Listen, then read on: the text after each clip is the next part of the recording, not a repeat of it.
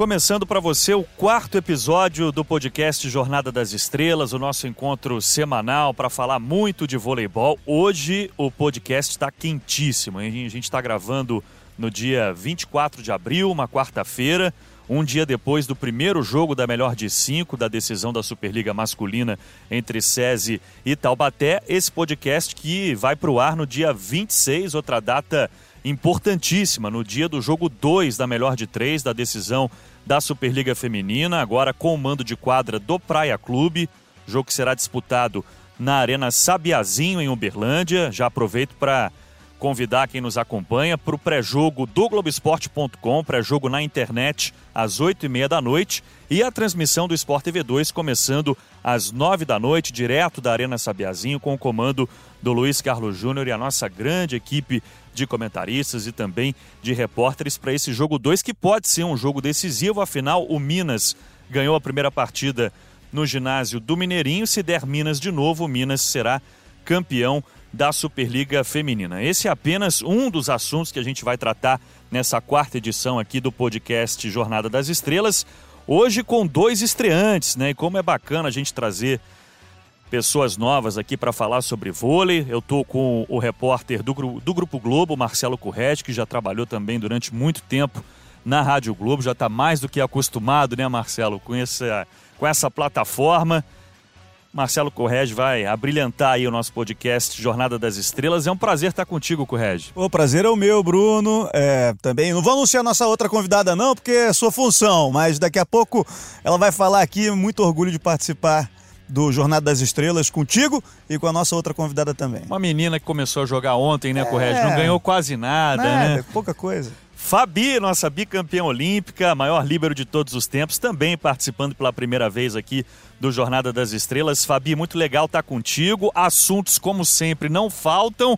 E é a reta decisiva aí das Superligas. Que prazer estar contigo, Fabi. É, o prazer é meu, Bruno, Correge. Aliás, a gente tem que trazer o Correge pro vôlei, né? O Correge gosta de basquete também, jogador de basquete e, e, soube aí, as mais línguas disseram que ele manda bem no vôlei também. Então, um prazer estar com vocês. O Correge foi... É, nos tornamos amigos fora da quadra, também aprendo demais aí. É um cara que é, sempre abrilhantou né, o trabalho que é feito dentro das quadras fora delas. Então, um prazer estar contigo em mais uma jornada nas estrelas. Eu tenho acompanhado aí é, os bate-papos e sempre assuntos bacanas a gente poder falar. E nessa reta final de campeonato temos muita coisa para falar. Se você está com a gente desde o primeiro episódio, já está acostumado, a gente começa sempre com a Superliga Feminina. Se você está chegando agora, seja muito bem-vindo ao nosso podcast. Vamos falar então do jogo 1, a vitória do Minas no Mineirinho, uma atmosfera espetacular, 8.450 pessoas estiveram presentes. Fabi, num jogo que podia ter sido um pouco melhor tecnicamente, né? Acho que a questão desse ginásio grande, né? esse ginásio neutro, como a gente tratou, atrapalhou um pouquinho não só as atletas atacantes, mas principalmente as levantadoras, né? Tanto a Lloyd quanto a Macris. O que, você pode dizer pra gente? É, a gente conversou bastante lá no pré-jogo, né? A gente conversou com o Marco também falando essa questão. Marco traz sempre uma visão do treinador, né? De como ele, ele vê é, essas coisas que aparecem, principalmente nas fases decisivas, que são os ginásios maiores, onde a capacidade. É, a gente viu outras finais sendo em Maracanãzinho também, em Ibirapuera. Realmente, as referências dos ginásios, elas, elas são completamente é, é, de, é, complicadas para quem está acostumado ou habituado a jogar em ginásios menores. Né? A gente é, conversei inclusive com a Macris lá, perguntando, poxa como é que foi se adaptar, né? A galera treina três, quatro dias antes, mas em muitos momentos não é suficiente. E o jogo em si, Bruno, ele tem um, um componente talvez é, de nervosismo, né? De tensão. É o momento que todo mundo quer fazer o seu melhor. E o início da partida foi realmente bastante irregular. O jogo, de certa forma, ele é, ele é inconstante, né? Os times se alternaram. A gente viu Minas vivendo um bom momento. A gente é, depois um pouco do Praia parecendo que iria controlar a partida, mas realmente acho que é, o componente tensão ele, ele acaba atrapalhando a qualidade do jogo. Né? Chegaram os dois melhores times, mas já joguei decisões onde numa época onde era o melhor de cinco, que se você pegar o primeiro jogo e pegar o último, não tem aquela qualidade esperada de todo mundo. Acho que principalmente para esse componente de tensão, onde é, as jogadoras querem, enfim, se preparam para aquele momento e às vezes a tensão acaba atrapalhando. Você falou que o Marcelo Correge gosta muito de basquete. Agora, Correge, tivemos a nota triste desse primeiro jogo, a lesão da Fernanda Garay, que é uma lesão que a gente vê com frequência acontecer no basquete, uma torção feia de tornozelo, né? Exatamente, Bruno. Muito triste, porque a Garay vinha bem no jogo, era uma das atacantes mais constantes ali no início da partida para o time do Praia. E ela é uma jogadora de muita vibração, potência física e liderança pela experiência que ela tem. No momento que ela desce naquele bloqueio ali, é no pé da Mara, eu acho que ela Exatamente, fez, né? exatamente. E vira o tornozelo. A forma como ela cai no chão, chorando, eu até acompanhando a transmissão de vocês, fiquei muito preocupado uh, com uma possibilidade de problema no joelho, que poderia ser até pior. Mas foi tornozelo, foi uma torção forte. A gente ainda está esperando aí a melhor avaliação do que vai acontecer com ela, possibilidade de volta mas é, pelo que parece não houve nada de ligamento assim tão, tão pesado a ponto de uma, uma, uma saída, né? um tempo de ausência muito longo e a gente torce para a Garay se recuperar o mais rápido possível.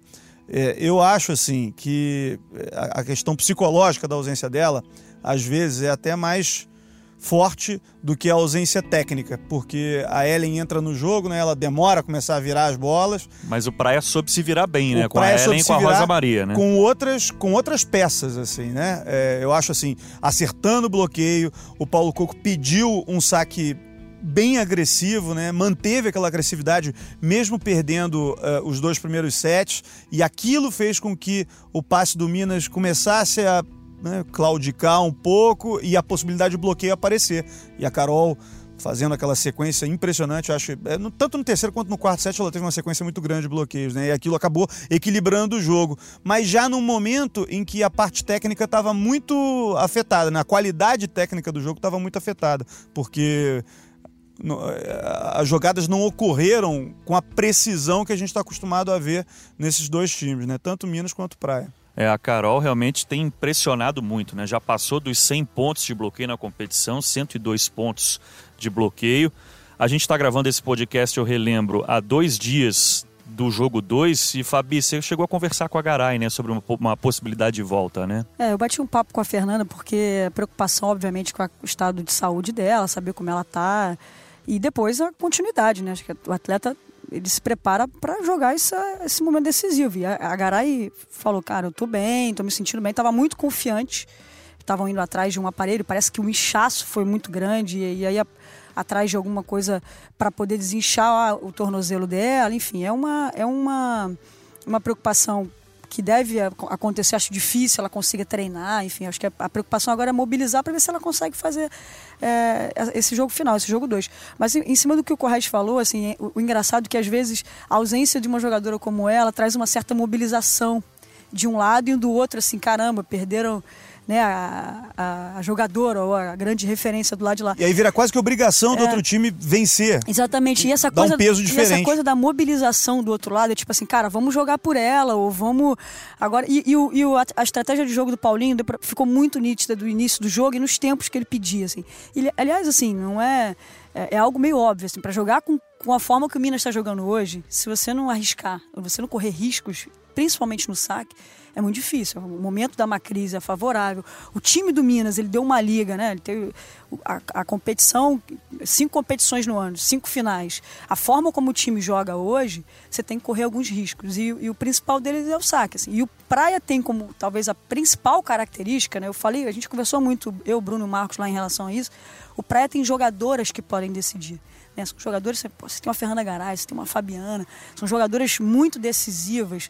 Né? A Fawcett também. A própria Fawcett, que, que acabou, enfim, sendo a maior pontuadora, um número muito impressionante, 30 pontos.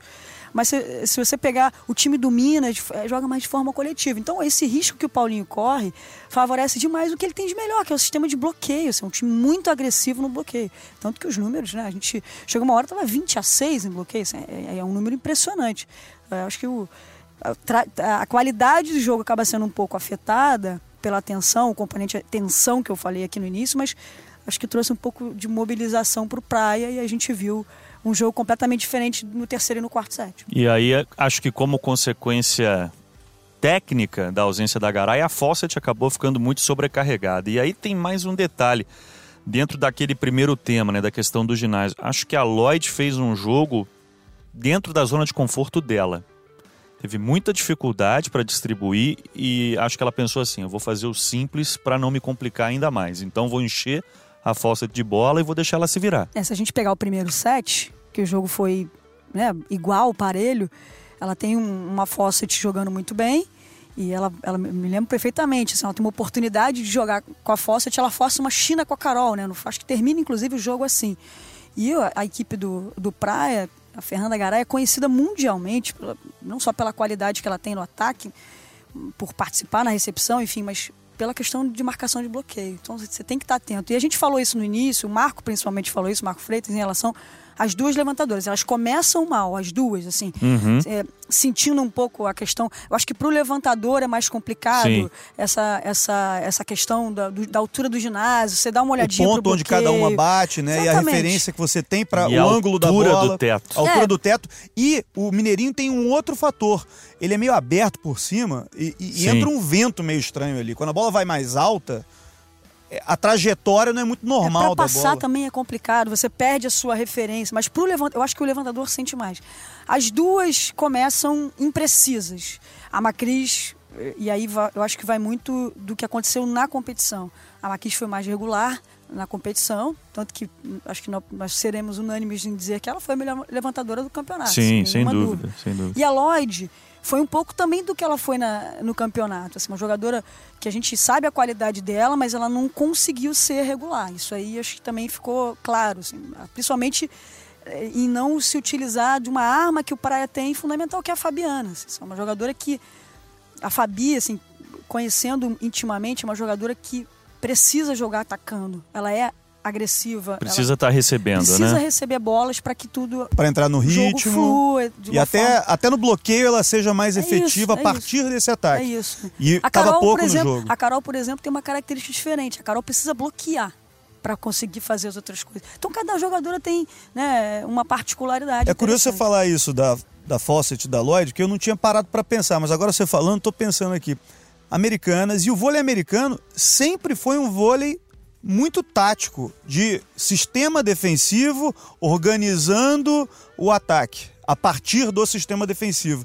Essa essa é, dupla da, da, levantadora e a atacante meio bomber, assim, mais alta, forte, que vira tudo, isso não tem muito a ver com o vôlei americano, é uma coisa mais do vôlei europeu, do leste europeu, assim, né? Que tem então, uma grande viradora exatamente. e é pra ela e vamos nessa. E, e sai um pouco das características, assim, de, uhum. dessas jogadoras. É claro, funcionou com a Fawcett que ela estava num dia bom, mas isso Sim. num dia ruim pode ser muito negativo. Se a Fawcett não tiver num dia bom, nesse segundo jogo lá no Sabiazinho, esse tipo de tática para o jogo, de abordagem para o jogo, pode ser perigoso. E se você pega o jogo do Minas, a forma como o Minas joga, a gente pegar os números ali, é sempre muito bem distribuído. É um jogo que se ela consegue, a Macris consegue não se concentrar especificamente em algumas jogadoras. Ela tem uma dupla de ponteiras fantástica, uma linha de passe muito boa, e aí ela, ela acaba criando muita dificuldade. E, e aí é que é um jogo interessante. É um jogo que precisa, o Praia precisa arriscar no saque porque sabe dessa qualidade.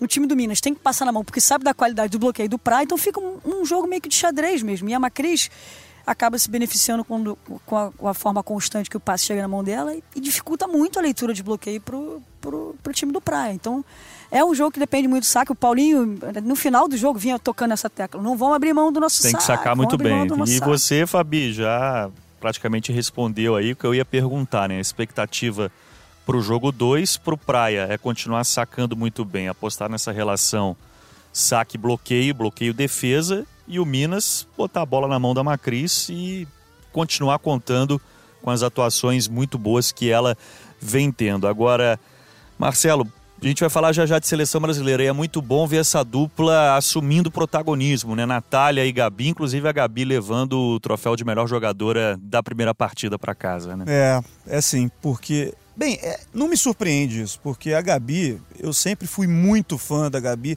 Esteticamente, os movimentos, eu acho a jogadora mais incrível do vôlei brasileiro hoje em dia. É lindo demais vê-la subir para atacar uma bola na entrada de rede, assim, sabe? Com a forma como ela pega na bola, com o braço esticado. Se ela tá no clima bom para a partida e a bola tá vindo na altura certa, ela é praticamente imparável. E a Natália, ela tem uma. Ela varia um pouco no, no, passe, né? Quando ela precisa. Quando o time precisa muito do passe dela. Às vezes ela pode ter um problema, mas ela, em termos de ataque, as opções que ela dá para levantadora são muito impressionantes, assim. Principalmente essa bola de fundo, quando ela bate do fundo, assim, né? É, a facilidade que ela tem para bater em qualquer posição da quadra, a visão de quadra que ela tem.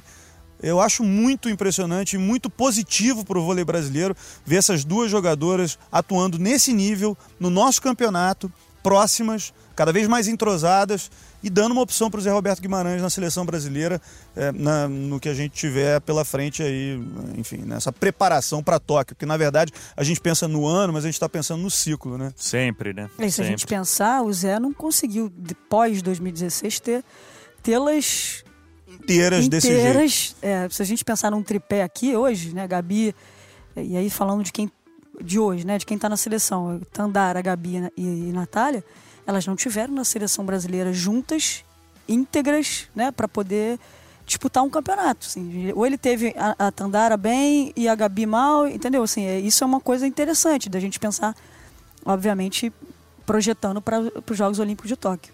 Vamos, pra, vamos passar então para o tema que está fervendo aí nas redes sociais. Antes, deixa eu só reforçar o convite, afinal, esse podcast está indo para o ar na sexta-feira, dia 26, que é o dia do jogo 2 da decisão da Superliga Feminina. Então, para você que nos acompanha, às 8h30 da noite começa o superaquecimento no Globoesporte.com, na internet e na TV, no Sport TV 2. Nossa transmissão começa às 9 da noite com o comando do Luiz Carlos Júnior, direto da Arena Sabiazim para esse jogo 2, que para o Minas vale o título e para o Praia vale a sobrevivência na série e forçar o jogo 3. Se tivermos o jogo 3, essa partida volta para o ginásio do Mineirinho. E falar então do, do, do assunto que veio à tona aí nesses últimos dias. Antes disso, Palpites para o jogo 2, então. Palpites. Esqueci de pedir os palpites, que também é uma tradição aqui do Jornada das Estrelas. Não pode muretar. Quem quer começar aí? Tem jogo 2. placar dois. também ou sou o vencedor? Não, pode ser o vencedor. Se for placar, melhor ainda. Acho que o Praia ganha. Eu vou até arriscar um placar. 3x1. 3x1 Praia, é o palpite do Marcelo Currete. Fabi. Olha, para o campeonato eu gostaria que o Praia ganhasse esse segundo confronto. Mas eu acho, pelo momento, pelo que apresentou, acho que dá Minas. Vai arriscar não placar? Não vou arriscar placar não, que essa é mais difícil, assim. Mas eu gostaria que desse praia mesmo, pela... É, por Uma série um que pede um jogo 3, né, Fabi? Por querer um terceiro jogo, por entender que os dois times lutaram para estar aqui. Seria bacana demais poder ser decidido no último confronto. Mas é, sinto que pode dar Minas. Tenho a impressão de que vai dar Minas também. Acho que vai fechar dois jogos a zero para o Minas e não vou arriscar placar. Acho que depende muito também se a Garay vai para o jogo, se a Garay não vai para o jogo. Enfim. Bom, vamos falar então do assunto das, dos pedidos de dispensa da seleção brasileira feminina. Aliás, eu sempre divulgo lá no meu Twitter, né, quando a gente vai fazer aqui a gravação do podcast Jornada das Estrelas. E claro, esse foi o assunto que mais movimentou lá a minha rede social. Muita gente mandando pergunta, pedindo para a gente expor aqui a nossa opinião sobre isso. O Aleph Rios, o Lucas Gonçalves, o Michael Marins, a Manu de Floripa, enfim, só para citar alguns que mandaram mensagem perguntando aqui para a gente o que, que a gente achava desse assunto. Né? E aí, só para lembrar, a Denísia, Camila Bright, Thaisa, Dani Lins, Tássia e, por último, a Gabi Cândido, as jogadoras que pediram dispensa. Minha opinião é a seguinte: eu acho que cada caso é um caso. A gente tem que tomar muito cuidado quando o atleta alega motivos pessoais. Acho que a gente tem que tentar entender, respeitar. E quero ouvir muito vocês aí sobre esse tema, esses pedidos de dispensa da seleção feminina. Não quero tomar partido aqui, nem dizer que eu estou do lado do Zé, que eu estou do lado de determinado atleta, mas acho que cada caso é um caso. Por exemplo, a Camila Bright já tem aí episódios passados que ela e o Zé precisam sentar, se já não sentaram, e aparar essas arestas. A Gabi Cândido veio publicamente relatar que sofre de uma doença que já acompanha há algum tempo, que ela está se tratando, mas que não se sente confortável para viajar, para defender a seleção brasileira. Enfim, quero ouvir vocês, Marcelo Correge e Fabi.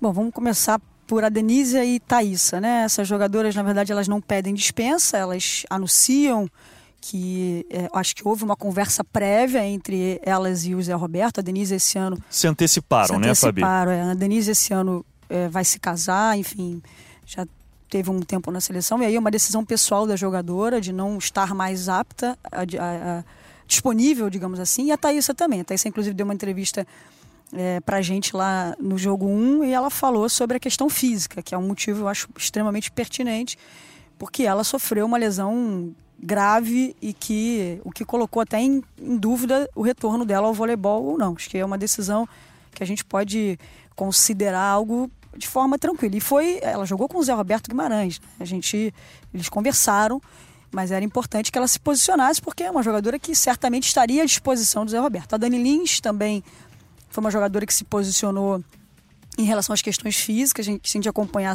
quem acompanhou a Superliga viu quanto ela sofreu. A Dani tem um problema na coluna sério e conversou com o Zé Roberto sobre, sobre isso, essas questões físicas. É, a meu ver, essas três jogadoras também, acho que todas conversaram com o Zé, mas essas eram motivos que alegaram motivos físicos, e duas saindo da seleção definitivamente, a Dani Lins apenas um motivo físico físico para descansar. E a gente vem com o caso da Gabi Cândido, que se posicionou, é uma, é uma menina que tem um problema, é, se colocou aí para que todos saibam qual é esse problema. Ela alegou problemas pessoais, assim como a Tássia, né?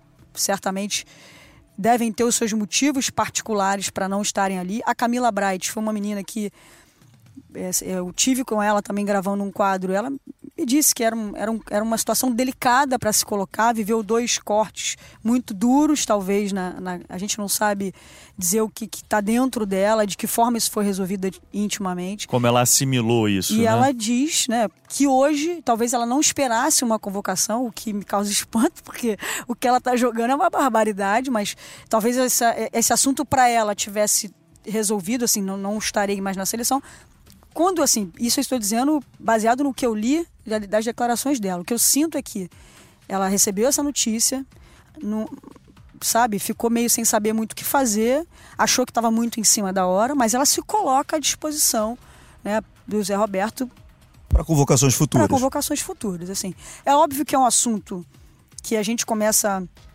a debater porque são seis jogadoras, né, da lista inicial que ele coloca. A gente não tem como não repercutir esse, esse assunto em relação assim, o que está acontecendo. Acho que até agora os, os, motivos apresentados são motivos pertinentes, particulares. Não, não acho que tenha é, um bicho de sete cabeças em relação a isso. Assim, são jogadoras que se posicionaram, isso é muito importante para a gente saber o que está acontecendo realmente ali dentro. E eu, inclusive, conversei com o Zé Roberto, me pareceu está muito tranquilo em relação a essas decisões e ao que a gente, o que a gente começa falando no início, assim, ao que me parece, tudo foi muito conversado. E a gente tem que né? tomar muito cuidado também para não ficar especulando nada, né, Fabi? Uma outra fonte também conversou com o Zé nessa quarta-feira, no dia que a gente está gravando esse podcast, falou que não existe nada disso de, de boicote, boicote ao Zé Roberto. Não, isso, isso, não existe. Isso não existe, isso eu tenho certeza que não existe. Isso aí. É as pessoas perguntam, poxa, não há um desgaste? Pô, desgaste de relação a gente tem em casa também, né? Sim. né? Não tem nem... É, o Zé estava é, na, na, nossa conversa extremamente tranquilo. Foi algo que foi conversado, foi algo que foi discutido e, e os motivos alegados, cada um tem o seu. E aí a gente vai, talvez, abordar um outro tema que também, que seria a seleção hoje está aberta para muitas oportunidades. Né? Jogadores que a gente está vendo aí. E aí, ano que vem, a gente está apenas um ano e pouquinho de Tóquio, né? E aí o Zé é ele que vai ter que solucionar esses problemas do aí. Do ponto de vista do treinador, eu acho até positivo. Olha só o que eu vou dizer. Eu acho até positivo que isso aconteça, porque às vezes você tem um grupo fechado com quem você trabalha e se cria uma relação e essas jogadoras permanecem na seleção brasileira durante muito tempo e o treinador muitas vezes se vê emocionalmente ligado a, a uma jogadora, determinada jogadora, e se sente na obrigação de convocá-la apesar do critério técnico. E cria a famosa zona de conforto zona também, de né? conforto né? para jogadoras que estão sendo convocadas. Quando você tem algo assim, saindo algumas jogadoras que vêm sendo convocadas historicamente pela seleção brasileira e dando oportunidade a novas jogadoras, Primeiro, você pode ter alguém aparecendo muito bem nesse período e abrindo o leque de convocação para o futuro num momento mais importante, num ano de Olimpíada. Depois, você tem também é, essa questão do, do, trabalho. Você talvez melhore o nível de trabalho daquelas que estão há mais tempo na seleção brasileira sem ter essa disputa mais acirrada. A crítica que se faz é porque o Brasil vem de um ano difícil em termos de resultado. Sim. E aí parece que, ah, no momento ruim eu não vou. Eu não acho que é por aí. Todas as jogadoras alegaram motivos altamente pertinentes, como a Fabi disse, para não participarem dessa temporada da seleção brasileira. E isso deve ser respeitado. E aí tem uma outra questão que eu quero entrar, que é o seguinte: é, a gente vive um momento na sociedade de policiamento constante em todas as áreas. E as redes sociais são o vetor para se chegar a isso. É sempre através das redes sociais que se critica, que os anônimos entram na página de alguém que tem alguma visibilidade, ou de uma jogadora ou de um profissional de imprensa, e, e, e cobram e são agressivos. E, e a gente não para para pensar que é a vida daquele cara, é a vida daquela atleta. E ela tem todo o direito de não jogar pela seleção brasileira, tendo motivo pertinente ou não. Uma jogadora de vôlei de alto nível tem o direito de não jogar pela seleção brasileira se ela quiser. Agora, se ela de fato não quiser e se esse for o real motivo, é honesto que se vá a público e diga que esse é o motivo. Não quero jogar agora. Talvez no ano que vem, quando chegar a época da seleção brasileira, eu queira. E aí cabe ao técnico, à comissão técnica, decidirem se vale a pena ter ou não essa jogadora ali. Não acho, repito, não acho que esse seja o motivo de nenhuma dessas seis jogadoras que pediram dispensa. Mas, se fosse, ainda assim, era um motivo respeitável, porque é a vida das pessoas. E a Fabi está aqui, sabe muito bem, viveu uma década, mais de uma década na seleção brasileira, o sacrifício que é participar Sim, sem dúvida. Do período de trabalho da seleção brasileira. Depois de uma temporada desgastante, as jogadoras vão convocadas para Saquarema, passam um longo período em Saquarema, voltando às vezes fim de semana para casa e participam das competições.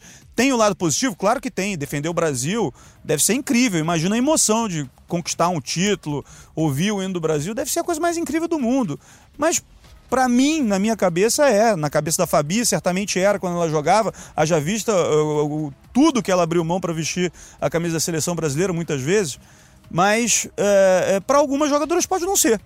E se isso for uma questão no futuro, eu acho que é preciso ter um pouco mais de respeito nesses canais de comunicação entre público e jogadores a respeito das decisões que são tomadas. É, porque a gente sabe, né? O torcedor é passional, não tem jeito. Ele quer a seleção Cara, com as melhores e custe o que custar, eu, eu quero ver o Brasil ganhar. Eu e... acho que as pessoas é muito maior, é muito mais do que só, somente passional. A galera, a galera perdeu um pouco o medo de, de é, é, é, gratuito algumas Sim, algumas porque a rede social né? facilita isso. Porque né? o anonimato, é muito anônimo. É, exatamente. É assim, eu acho que, por exemplo, o fato da Gabi, certamente a Gabi Cândido, a gente viu hoje nas redes sociais se colocando, não deve ser um tema fácil para ela para ela dizer. Para ela abordar, né? pra ela claro, abordar. claro. Só ela sabe o que está passando de forma íntima, mas diante da repercussão que houve, do que se especulou, eu acho que ela se sentiu na obrigação de dizer o real motivo. E talvez não seja uma menina jovem, é uma menina que eu, eu, eu joguei com ela no, aqui no, na equipe do Rio de Janeiro, uma menina muito nova, que talvez é, não, esteja saindo ainda desse momento. Ela, ela alegou uma síndrome do pânico, uma, uma eu já, é, já era uma coisa sabida por algumas pessoas mais próximas, quem conviveu com ela. Então, assim, é, é, é deve ser difícil para abordar certos assuntos. Certamente, uma menina que passou pelas categorias de base. Deve, tem orgulho de estar ali na seleção, mas tem. Né, quando se fala em um problema pessoal, pode, pode ser qualquer problema, né? Inclusive, no, no, post dela, a foto que ela escolhe é a foto Uma, dela com a, com a camisa da seleção brasileira. É né? Agora gera preocupação, porque são seis jogadoras, a gente vive um momento de entre-safra também, né? É, mas eu estou muito curiosa para ver duas meninas em especial aí. Acho que a, a, a Júlia Bergman, quem acompanhou, eu venho assistindo agora nas categorias de base, uma menina que Tô curiosa para ver e ver a opinião do Zé também. A gente falou sobre isso. E a Tainara, Tainara. que foi um dos destaques da, do Sim. time do Zé na Superliga. E entra nisso que o Marcelo falou, né? Sim, Pode ser uma experiência boa para elas e para o próprio Zé Roberto também, de de repente descobrir outras soluções. É, tirar, né? Baixar um pouco do, da responsabilidade do peso, que a gente fala pouco disso, né? O, que o voleibol se transformou, né? Um, um esporte hoje acompanhado de perto, com sempre com muita responsabilidade de resultado. E talvez, enfim, eu tô muito curiosa para ver Eu, essas eu também estou curioso para ver como o Zé vai trabalhar com esse grupo. É, Porque e, e ele tá animado, cara. Vou Eu te acho- falar, eu vi, eu, eu eu não conversei com ele, mas ele. conhecendo bem o Zé como eu conheço, tantos anos cobrindo a seleção brasileira, imagino que ele esteja animado Ele com a tá. possibilidade de trabalhar com, com um grupo diferente, de testar possibilidades, porque a carreira do Zé como treinador, a gente falava isso ontem aqui na redação eh, da- do Sport TV, da- né, do Grupo Globo de Esporte. O Zé, historicamente, é um treinador de soluções é, não muito ortodoxas para montar os grandes times dele. Vamos lá, 92, o Carlão jogando de oposto na Itália, voando, ele vem com o Marcelo Negrão também pedindo passagem, adapta o Carlão de central passador para entrar com o Marcelo Negrão no time. Depois, na geração do- 2004, 2008, 2012, principalmente em 2008, para ter a Sheila e a Mari atacando, ele, ele passa a Mari para a ponteira passadora para poder usar a Sheila também no time titular com o potencial de ataque dela. É, em, dois- é em dele. 2004, ele, ele, ele vai com três opostos. Pois ele é. vai com a Bia, ele vai com a, com a, com a Elisângela jogando e a Mari. Sim. Né? Se a gente pensar soluções. E, e diferente, em 2016 ele só tem a Sheila de oposta. Sim, são soluções. O Zé sempre falou sobre isso. Aí, e aí, em cima do que você está falando, assim, ele vai com o time para ganhar a Olimpíada. E aí ele vai com a estratégia dele, assim, seja com três opostas, duas, uma, sem nenhuma, falsa oposta. E tem, tem, tem a ver, eu acho, eu acho super. O que você fala tem total sentido. E essa, essa coisa de a gente. A gente falava tanto de poder ver as meninas mais novas. Eu, eu de verdade, estou curiosa para ver como é, que vai, como é que essas meninas vão sair, essa chance de estar ali. Quem sabe vai pintar uma chance maior do que elas imaginam, porque elas estão indo como convidadas. Quem sabe isso não se torna uma convocação. né? E lembrar que ele ainda vai fazer uma outra convocação das jogadoras que estão disputando a, a decisão da Superliga. Eu quero aproveitar muito esse, esse, esse gancho de, eh, de vocês dois para a gente falar agora do masculino, né? Na seleção masculina tá tudo calmo, não teve pedido de dispensa, tá tudo certinho, jogadores veteranos sendo chamados, começando a serem chamados pelo Renan. E aí a gente fala do primeiro jogo da final entre SESI e Taubaté. A gente está gravando esse podcast no, dia seguinte ao jogo 1 e falando em soluções nada ortodoxas. O Renan, mais uma vez, em determinado momento do jogo, três ponteiros na quadra. E dessa vez ele começou com o Douglas Souza de oposto. Na série contra o Cruzeiro foi o Facundo Conte como, como oposto. E o Renan buscando alternativas. É porque realmente o campeonato que faz o SESI é um campeonato muito impressionante. A equipe que só perdeu dois jogos e lá em dezembro pela Superliga, é verdade que oscilou na Copa Brasil, foi surpreendido por Maringá, na Libertadores foi medalha de bronze, mas eu vejo um time do SESI muito redondo e fazendo uma comparação com o feminino, ser- seria o SESI como o Minas, um time muito consistente, e o Taubaté como praia, com jogadores que individualmente podem decidir. Uma coleção de talentos, né? Esse projeto do Taubaté tem ficado marcado por isso, assim, por sempre reunir grandes jogadores, grandes talentos, muitas vezes não funcionando tão bem entre eles, mas o Renan indiscutivelmente fez esse time jogar muito melhor do que jogava com o Castellani, Sim. né? É até uma característica. O Castellani costuma ser, desde os tempos de técnico da Polônia, ele costuma ser o treinador que entra, começa a arrumar a casa, depois chega alguém e bota a cereja no bolo, né? No caso dele foi o André Anastasi que entrou depois, foi campeão da Ainda Liga mais Mundial. na Polônia, né? Que Pois a é. exigência é. lá no alto. Pois é, é, eu acho que tem um pouco essa característica ali. Então os jogadores estão ali e o Renan está buscando soluções. né? E o Conte é um jogador muito versátil, ele dá essa opção. Ele tem atacantes versáteis que conseguem eh, se readaptar conforme o plano de jogo do Renan. Então, essas opções de saída de rede são muito interessantes. Fazer essas trocas. Eu tô curioso também para ver o segundo jogo. Eu acho que essa série vai ser longa, ela não vai acabar rápido Isso como aí, foi o primeiro Marcelo. jogo. E, e uma série longa de melhor de cinco, ela te permite você fazer um jogo ruim, né? Sim. E, E nesse foi ruim formato... no placar, assim, na, na verdade Sim, foi ruim foi no aquele 3 a 0, 3x0 mas é- enganoso, Pois é. é. 25 a 22, 25 a 22, 25 a 22. E nesse detalhe, para o SESI era fundamental vencer esse jogo com torcida única, digamos assim, no seu ginásio, só com torcedores do SESI. Agora o jogo 2, dia 27, um sábado, no Abaeté, só com torcedores do Taubaté.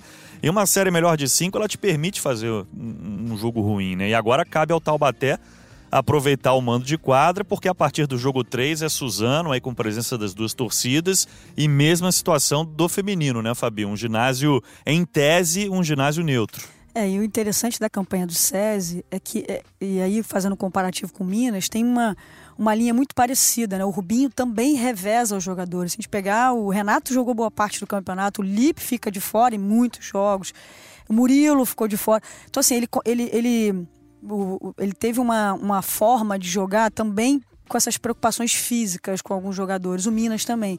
A Natália teve. É, fiz um cálculo, a, a, a Natália joga em números de jogos, jogar metade do campeonato, né? Entre turno e retorno. Ou seja, foi, houve uma preocupação e uma mobilização médica em relação a preparar esse time para chegar bem no, na fase final. O SESI também.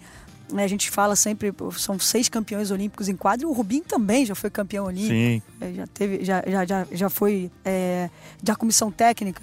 Então, assim, é um cara que, que conhece muito profundamente o voleibol e tá fazendo um trabalho muito bacana. Eu também tô curiosa para entender essa série, porque há muito tempo não se joga melhor de cinco numa decisão. É, não me lembro. Joguei acho que dois ou três campeonatos decidindo em, em cinco, os melhores de cinco. Mas não me 2007, lembro. 2007 foi, no Caio é, Martins, Faz lembra? muito tempo que não, não, não, não, tem uma decisão em melhor de cinco. E aí tem essa coisa, assim, talvez tem é, é, a atenção ela vai ela vai de forma mais gradativa você permite jogar mal um jogo pode jogar bem outro jogo e aí vai se tornando um jogo cada vez mais estudado difícil então a tendência é que essa série ela cresça em, em qualidade também e que, que também foi um jogo que duríssimo podia ser um jogo mais bem jogado, é, né? É. A, o SESI tem uma baita linha de recepção e, e não sei se vocês vão concordar comigo. Achei a dupla de centrais do Taubaté apática ontem. Lucão e Otávio foram muito e mal. O Gustavão jogou muita bola também, né? Vem jogando. O Gustavão vem jogando muito, muito bem, né? E tem um cara que também faz a diferença que é o William, né? É, esse aí a gente eh, fica... Sem fica, querer ser repetitivo, é, fica, né, Fabi? É, exatamente. fica, é difícil não, não falar bem dele. A gente falou dos números, nove finais de Superliga, mas quatro finais na São Argentina. São 13 finais seguidas, é, né? É um se cara, contar é um cara, ele é um cara que joga um vôlei diferente, né? O levantador realmente diferente dos demais, em todos os sentidos. Do ponto de vista físico, é menor que os outros, padrões, né? Se a gente for falar de padrões. Ele quebra paradigmas, pa né? Total. É, e, e, tem uma questão psicológica, eu fico pensando, eu fico vendo esses jogadores incríveis, todos eles em quadra, e personagens incríveis. Eu fico pensando assim, um aspecto psicológico, assim, o William contra o Rafa. Eles são amigos, assim, né? Eles estão super bem, mas viveram a vida profissional competindo por posição em seleção brasileira. Às vezes um tava, o outro não tava, ficaram um tempo fora, o William na Argentina, o Rafa na Itália. Como o único brasileiro vencedor da Liga dos Campeões. Né? Exatamente. Né? Um timaço, aquele time do Trentino que ele jogava era um brincadeira, absurdo. Brincadeira. E o Vissoto jogava naquele Sim, time também. Vissoto, Zaitz, Matei Kaziski. Kaziski, exatamente. Era um Nossa. timaço. E, e, e assim, eu, eu, isso é uma coisa até para repassar para Fabi. Na hora do jogo, vocês não pensam muito nisso? Assim, não, do outro lado tá aquele cara ali que foi meu, minha pedra no sapato a vida inteira. Eu acho que eu... pensa assim, Marcelo, só antecipando a Fabi, porque o que eu já escutei assim, de, em off mesmo dos caras, pô, mas do outro lado tem o mago, né? Poxa, do pois outro é. lado o levantador faz uma diferença. acho pois que é impossível é. que eles não pensem. Eu acho muito curioso isso, né? Como é que o destino desses jogadores, a trajetória deles fica eles ficam se reencontrando o tempo todo em momentos diferentes e agora chegam numa final de Superliga super importante assim para os dois projetos, é, né? O, o, projeto SESI e o projeto Taubaté estão vivendo momentos muito importantes. O SESI já foi campeão, né, com com o Giovanni 2010, lá atrás. 2011 mas assim, numa outra cidade, num outro momento, com jogadores totalmente diferentes. Sim, a quinta decisão do SESI. Pois né? é, é, é, eu acho, eu acho assim muito curioso assim, esse aspecto psicológico da decisão, assim como o Rubinho e o Renan também. Gente, o Rubinho viveu a expectativa de ser o técnico Sim. da seleção brasileira e o Renan foi nomeado para o cargo no lugar dele. Já rola uma baita rivalidade aí já. Pois é. E é muito legal você, você ter falado nisso, Marcelo, porque eu fiquei reparando lá da, da cabine do, do Sport TV exatamente isso, né? Eu acho muito bacana, acho que o vôlei tem esse clima muito legal assim. O Lucão passou pelo William antes de aquecer. Ele ia passar direto, mas aí ele deu uma parada assim, poxa, deixa eu dar um abraço nesse cara antes de começar aqui. Isso é muito bacana, muito respeito, muito respeito. A rivalidade, e é isso que você tá falando, são trajetórias respeito, que se encontram, claro, claro. Cara, vocês têm uma noção, as finais de Superliga, né, entre Rio e Osasco, duas semanas depois de você jogar uma decisão, você estava em Saquarema dividindo o quarto com as meninas, assim. É um negócio que você tem que entender que faz parte e, e você quer ganhar aquilo acima de tudo. Muitas vezes ganhando seus amigos. Eu joguei uma final contra a Sassá, que era minha melhor amiga. É, sempre foi minha grande amiga, companheira de quarto. Então isso faz parte. E, e, e faz parte também a brincadeira, de, de, o respeito, o carinho, a amizade fora da quadra. Brinca... Pô, eles foram campeões olímpicos juntos. Eles têm uma história certamente que, no que Rio. traz que traz no Rio, incrível, é, assim. que traz uma, uma coisa assim, cara, peraí, não, não vou Sem passar. serem Tem favoritos. rivalidade, mas eu vou passar ali dar um abraço é. no meu amigo, enfim. Não, achei muito e, bacana. E, e sempre teve bacana. essa coisa, assim, por exemplo, uh, nos treinos, vocês fazem se encontrar. E aí tem aquela coisa assim, pô, vai encontrar agora, fala ou não fala, é aquele, é aquele cumprimento de longe, e aí, tudo bem? Bom, né? Tem essa, essa coisa.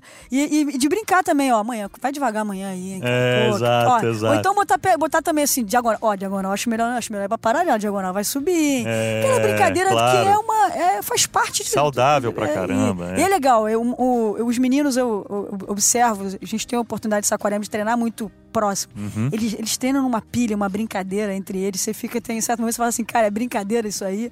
Porque é, é um grau de intimidade muito bacana, assim. E a gente teve esse privilégio de observar e de viver ali intimamente.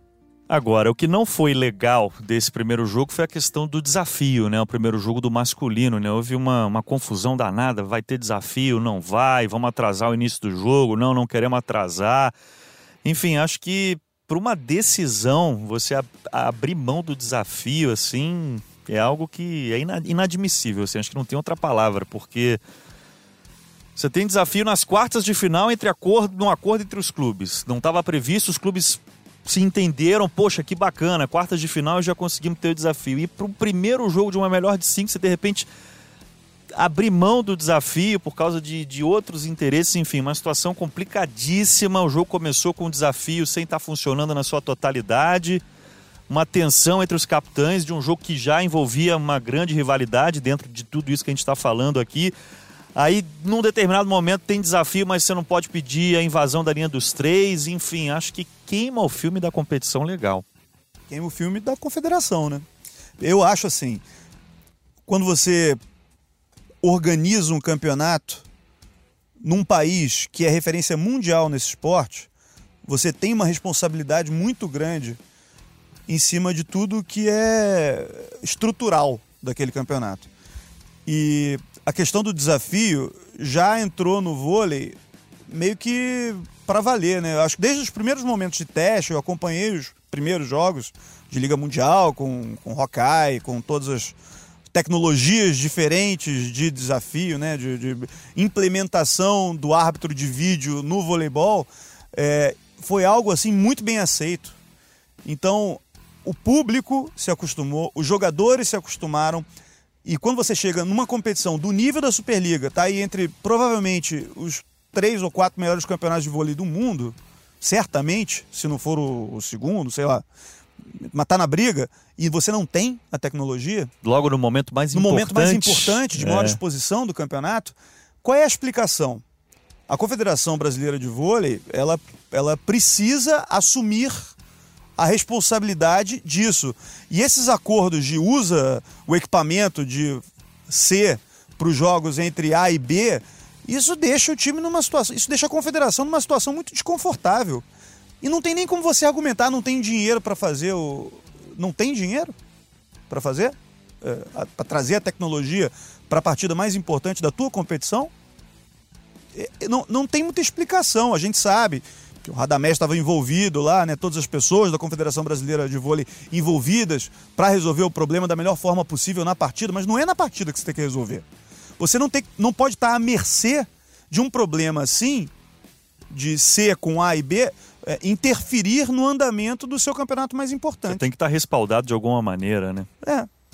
E é, é como é que você vai atrasar o início do jogo? Os atletas se recusaram. Não, não vamos atrasar nada, vamos entrar no horário que tem que é, entrar. E né? atrasar né? o jogo é, é, é, péssimo. Você tem todo um protocolo é de aquecimento. Péssimo, é péssimo. Enfim. A mobilização que você tem, a preparação, a coisa que você mais quer é que o juiz apite o primeiro ponto, assim, sabe? É um negócio que você quer que comece logo. E assim, eu concordo com o Marcelo em relação é assim, não dá para a gente ficar à mercê de certas situações, né? Principalmente no momento decisivo. A gente tem o, o, o ficou acordado, está é, no regulamento da competição que tem o desafio a partir da semifinal, ou seja, é, é algo que você houve uma um, descumpriram a regra, né? O, o, existe um regulamento para que seja cumprido. Acho que é muito importante que a confederação, obviamente, se é, se cerque e se certifique que não vai ter mais esse tipo se de problema. Se resguarde né? de que ela não vá passar esse constrangimento. Não, essa é a palavra, é. porque foi constrangedor. Os atletas e as comissões técnicas querendo solicitar o desafio, ah não, mas esse tipo de pedido não pode, porque a câmera não está funcionando, você só pode pedir, ah, agora parou tudo. Não, não, agora voltou, agora pode pedir, enfim.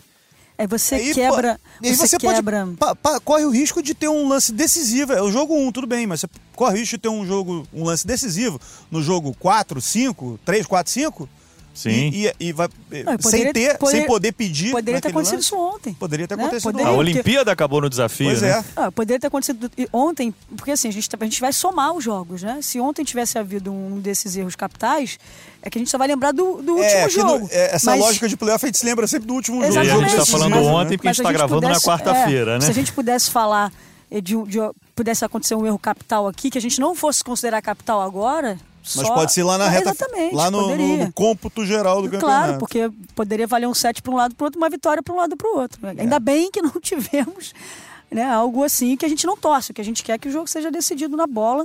E o desafio ele vem para trazer a justiça, a tão famosa justiça do jogo. Imagina a gente é, a questão de, de ser, se cercar do, do, das garantias, até para o atleta, né? Que você desmobiliza, você vai desmobilizando. Olha, adorei o nosso papo. Vocês mandaram bem demais na estreia, uma estreia com um podcast com assuntos polêmicos, em quentes, hein? Seleção brasileira feminina, essa questão do desafio no jogo 1 um, da decisão masculina. Olha, quentíssimo esse Jornada das Estrelas número 4. Eu queria agradecer muito a presença de vocês aqui. Antes, Fabi, jogo 2 do masculino, palpite, jogo em Taubaté, mando de quadra do Taubaté, Taubaté e SESI. Ai, caramba. Essa, isso é uma estreia pra gente voltar quando, hein? Depois dessa. Não, olha, eu vou. Eu vou... Ô, ô, Fabi, deixa eu falar uma coisa sobre palpite. O negócio ah. é o seguinte: quando você fala e acerta, todo mundo lembra. Quando você erra, todo mundo esquece. É. Então, Chuta com coragem, tá. que aí quando, quando acontecer boa, o resultado, Marcelo, o Bruno vai voltar aqui no tá podcast tá e vai falar: aqui, ó, é, olha o áudio da Fabi aqui, é, cravando o resultado. Não, ó, eu vou, eu vou. Faz muito tempo que o César não perde, né? O César está invicto há algum tempo na competição, tem duas derrotas, mas eu acho que pode acontecer uma derrota nesse segundo jogo. Uma Pronto. delas foi para Taubaté. Exatamente, Fabi. Taubaté e Sesc, né? São as, de, as derrotas. Eu acho que vai dar, acho que vai dar, não vou arriscar o placar também não, né? Mas acho que pode dar Taubaté. Então, para a Fabi, teremos pelo menos o jogo 4 dessa série melhor de 5, Marcelo Correia. Tô com a Fabi. Tô com a Fabi. Taubaté. Taubaté. E o placar? 3 a 2 3 a 2 é um bom placar, Taubaté. Acho que eu vou, vou, vou te acompanhar nessa. Taubaté 3 a 2 porque o que a gente quer ver é jogo, né? Pois é. Se puder ir pro quinto jogo também, vai pro jogo 3 no feminino, vai pro quinto Quanto no masculino. Quanto mais durar, melhor. Agora eu quero, como atleta, eu queria que acabasse logo, mas agora eu quero mais é que pegue fogo. Jogo 2, então, Taubaté e SESI no Abaeté, no sábado, dia 27. Mesmo esquema do jogo 2 do feminino, tá, galera? 8 e meia da noite tem o aquecimento na internet, no Globoesporte.com. E a partir de 9 da noite, no Sport TV 2, com o comando do Sérgio Maurício, o jogo 2 para ir Taubaté e SESI São Paulo. Fabi, muito obrigado. Tô te esperando aqui mais vezes no Jornada das Estrelas. Valeu muito. Pode contar comigo. Marcelo Correge, foi um prazer, hein? Valeu, Brunão. Bate-papo super agradável, curti muito. Me chame que eu venho. Maravilha. Vou te esperar também aqui numa outra oportunidade no Jornada das Estrelas. Agradecer a galera que mandou perguntas aqui pra gente. Essa foi então a quarta edição do Jornada das Estrelas, nesse podcast que é dedicado ao vôlei, essa modalidade tão vitoriosa e tão apaixonante. Até o nosso próximo encontro, então, na semana que vem. Valeu demais.